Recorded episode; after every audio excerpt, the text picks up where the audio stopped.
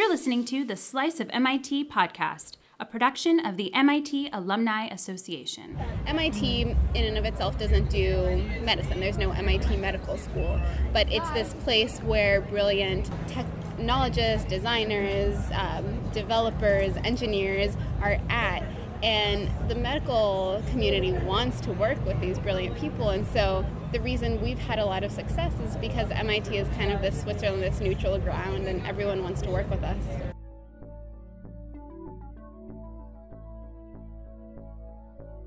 Good ideas never exist in a vacuum. They come from life experiences, worldviews, curiosity, hard work, and collective brain power and when put to practice, the best ideas address real issues and solve real problems. MIT has never had a shortage of big ideas. The MIT mindset lends itself to tackling unique questions, then digging deeper to find solutions that question the status quo. So, how are MIT alumni putting this solve anything mentality into practice? And what are some big ideas and solutions that are making a tangible impact? In this slice of MIT podcast, we'll hear from five MIT alumni who are asking questions and confronting problems that will shape the future. We'll hear how a hacking ethos is leading to breakthroughs in medicine, how embracing new technologies can shape the camera of the future, how rethinking microbes could change the way we treat disease, and how crowdsourcing is helping protect Earth from asteroids. These conversations took place at the 2015 South by Southwest Festival the emerging technology forum in Austin, Texas, that attracted more than 30,000 attendees and featured more than 100 MIT alumni presenters. In a few of these interviews, you'll hear some background noise, but that's just the nonstop organized chaos that is South by Southwest.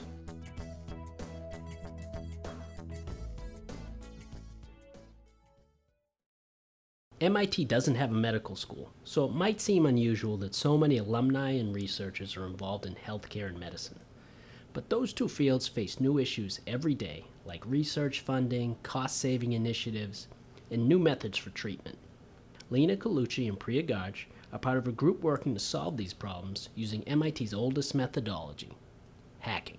Colucci and Garg are co directors of MIT Hacking Medicine, a student run group that brings together innovators from different fields for health hackathons.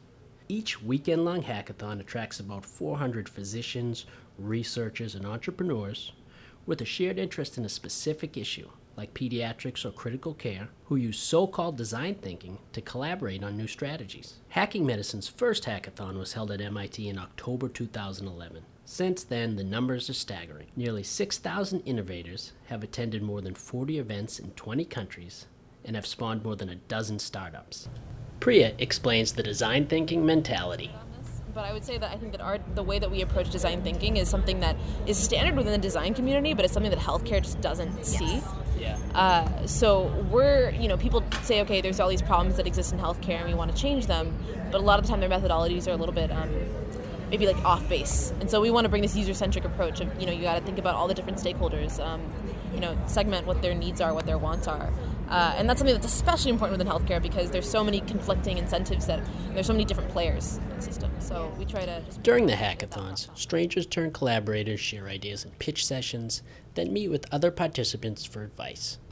Priya and Lina, the voice you heard at the beginning of this podcast, say it's a different approach that some attendees might not be accustomed to, but are growing more open minded about. Um, and what we've seen is, um, you know, recently in opening up to uh, you know wanting to change. I mean, all the major hospitals in the Boston area have innovation centers now. They want um, they want to incorporate our methods, and we've partnered with all of them. Um, they want. Uh, even though they recognize that there are a lot of structures in place that make change just slow moving, uh, there are now these core people who recognize that uh, it's important and that it's got to happen soon. So we're excited to be part of that. For good reason, right? A lot of the medical system up, up until this point has been you know, regimented and they're told to do things in a certain way and they adhere to those protocols, and that's for good reason because people's lives are at stake. But at the same time, I think what we're realizing is, is that there's a lot broken about the healthcare system, and finding the clinicians who have that expertise of, of the healthcare system and are able to provide insights without being negative and just being no, and just constantly saying no it can't be done that way. No it can't be done that way is hard to find. And we've been fortunate that we now have a community built up of people who are always coming to our events and are part of this community and they are the right clinicians. And so having enough critical mass of those people in the room um, just gets everyone in that right mindset as well. So, think of health hackathons as the sum of thousands of big ideas, rooted in a mentality that approaches a real problem from an unseen perspective. Priya explains. Yeah, I think there's kind of two core things about our methodology, and one is you know disrupting the silos, as Lina was saying, that are so prevalent in the healthcare industry, and then applying the MIT hacking, uh, you know, culture and, and ethos to bring those people together and to create actual uh, disruptive innovations. Right. You know, we see a health hackathon as being the spark that gets unlikely players collaborating together. And often MIT Hacking Medicine shows how thinking differently can lead to new ideas in healthcare. So, what happens when we apply this mentality to a specific medical topic like bacteria?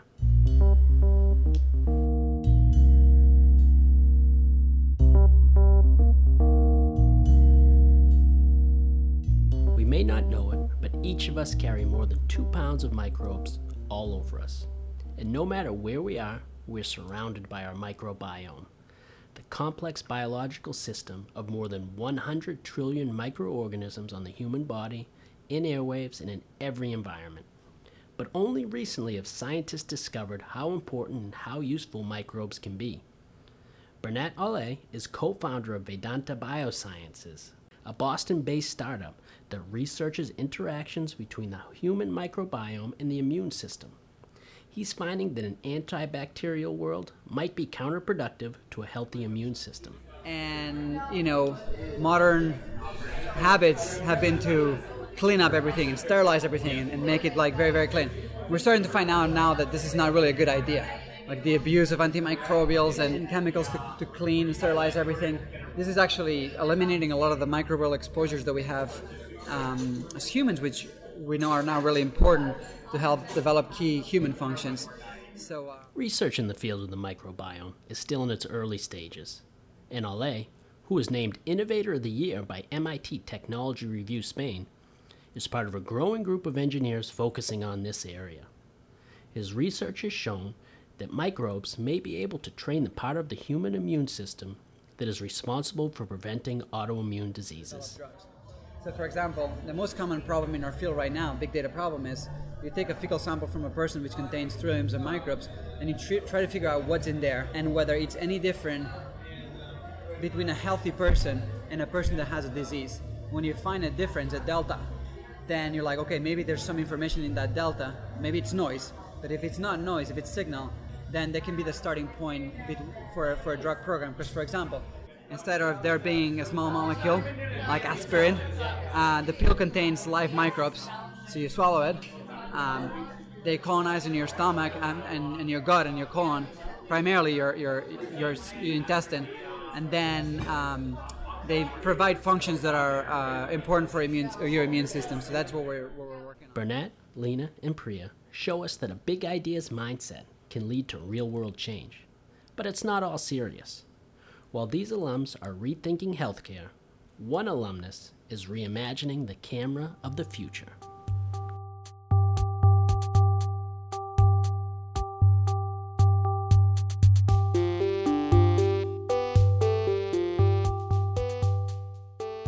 Uh, Henri Cartier-Bresson was kind of, you know, wrote, wrote this book in 19, in the early 50s called The Deci- Decisive Moment and kind of coined that, that phrase where, you know, there is something very special about, like, you know, it's freezing the moment. You know, and I used a couple of classic images, you know, the, the Robert Capa shot where the, the, the, the, the soldier is, is being shot and is kind of falling, you know, in the, in the image. The, the police chief of Saigon is shooting, you know, the, the his prisoner, you know, on the street, shoot, executing him right in you know, front of the camera, and and then you know se- several other sort of decisive moments, and there there's sort of this school of thinking which is camera you know, pictures of this sort of frozen images, and I think I think that's very powerful, and I think it continues to exist. But like, I always think, well, I'd like to hit the play button on that.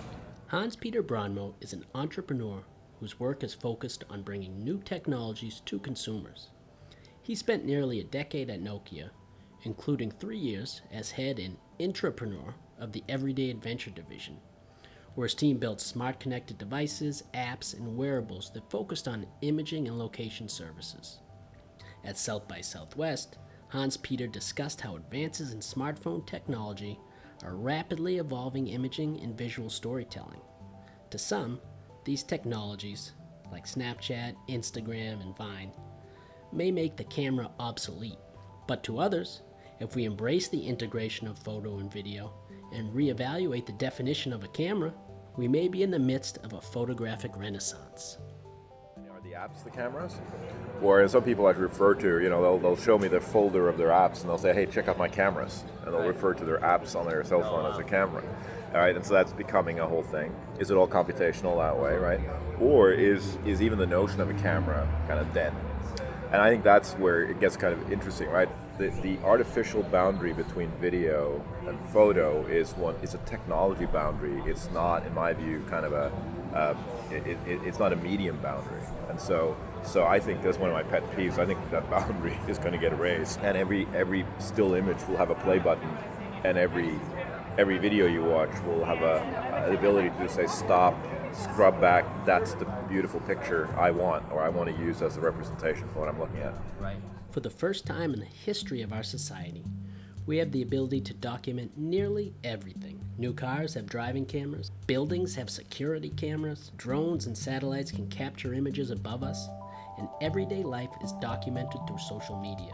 So, in an era where nearly anything can be a camera, where does the artistry begin? To Hans Peter, it's less about the lens and more about the person behind it. And it. Is that it's not about the camera.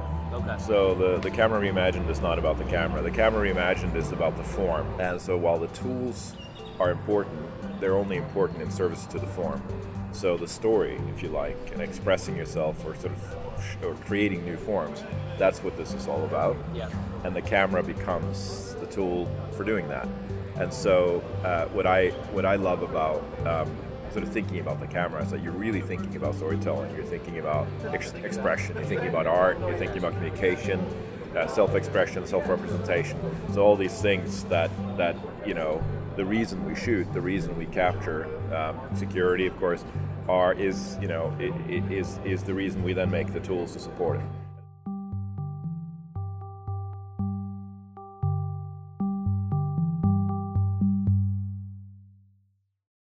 Jen Gustetic is the Assistant Director for Open Innovation in the White House's Office of Science and Technology Policy and a Program Executive at NASA. Part of Jen's role is to help infuse the U.S. government with new ideas. One approach they've employed is NASA Solve, an element of President Obama's strategy for American innovation that invites anyone, not just big companies and organizations, to help NASA solve pressing real world issues. The rewards are twofold collaboration with the world's largest space agency, and scholarships and cash prizes for the best solution. that there are a number of different ways, depending on your skill set, to actually contribute to meaningful problem solving for NASA. And NASA Solve is a one stop shop that allows people to find opportunities that are currently available for them to either compete for uh, money, if it's a prize competition, or to participate in citizen science activities to help expand um, and accelerate scientific knowledge so that anyone really can find a way to find a role with and see themselves in the work that NASA does. Perhaps the most well known example is a 2013 challenge issued by NASA that focused on finding all asteroid threats to human populations. The goal? Use public engagement, open innovation, and citizen science to learn more about the asteroids in Earth's orbit and the dangers they may pose. So the Asteroid Grand Challenge was announced in June of 2013, and the Asteroid Grand Challenge is to find all asteroid threats to human populations and know what to do about them. Kind of the definition of grand. it's something that's of global importance, literally, because of protecting our planet. Um, but also, um, asteroids are really interesting potential future destinations and sources for materials um, off planet. And so, After 10 months of public input, nearly 1,200 people submitted more than 700 ideas and solutions. NASA distributed more than $50,000 in prize money, and the challenge helped the space agency increase their capability to identify asteroids by 15%, a huge increase, and create a new application that allows scientists to use software to recognize more asteroids from existing surveys and telescopes. Jen says that a major driving force behind finding solutions is to first redefine the problem. Don't focus just on the end goal. Think about the incentives of the people you're trying to engage and determine the scope of the issue. Then reimagine how to solve the problem. Problem definition is one of the most critical parts of any prize activity. You literally get what you ask for. So you really have to understand what you're asking for and what you're trying to drive to in order to have an effective prize competition. Problem definition is key, and it's actually not a skill that is taught nor um, really widespread. How is it that you think about what the scope of the problem should be and not necessarily just trying to solve the problem? And so, a lot of what my job is, not just uh, for NASA before I came to the White House, but now at NASA, now at the White House for the whole federal government, is to help think about how we change the frame from uh, federal employees being problem solvers in all cases to being problem definers so yeah. that we can unleash solutions and creativity from other fields that might actually help us to get to better solutions for those problems.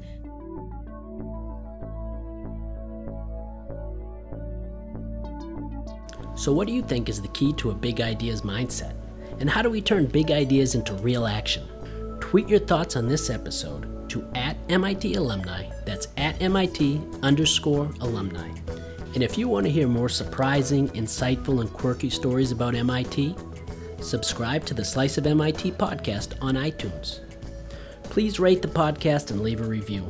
Tell us what you liked and didn't like about this episode and let us know what type of stories you'd enjoy hearing in the future. Special thank you to all of the MIT alumni who took part in the 2015 South by Southwest Interactive, especially Hans Peter Brondmo, Lina Colucci, Priya Garg, Jen Gustetic, and Bernat Olle. Subscribe on iTunes to automatically receive next month's episode of the Slice of MIT podcast. And for more stories about MIT at South by Southwest, visit the Slice of MIT blog at slice.mit.edu and search SXSW15.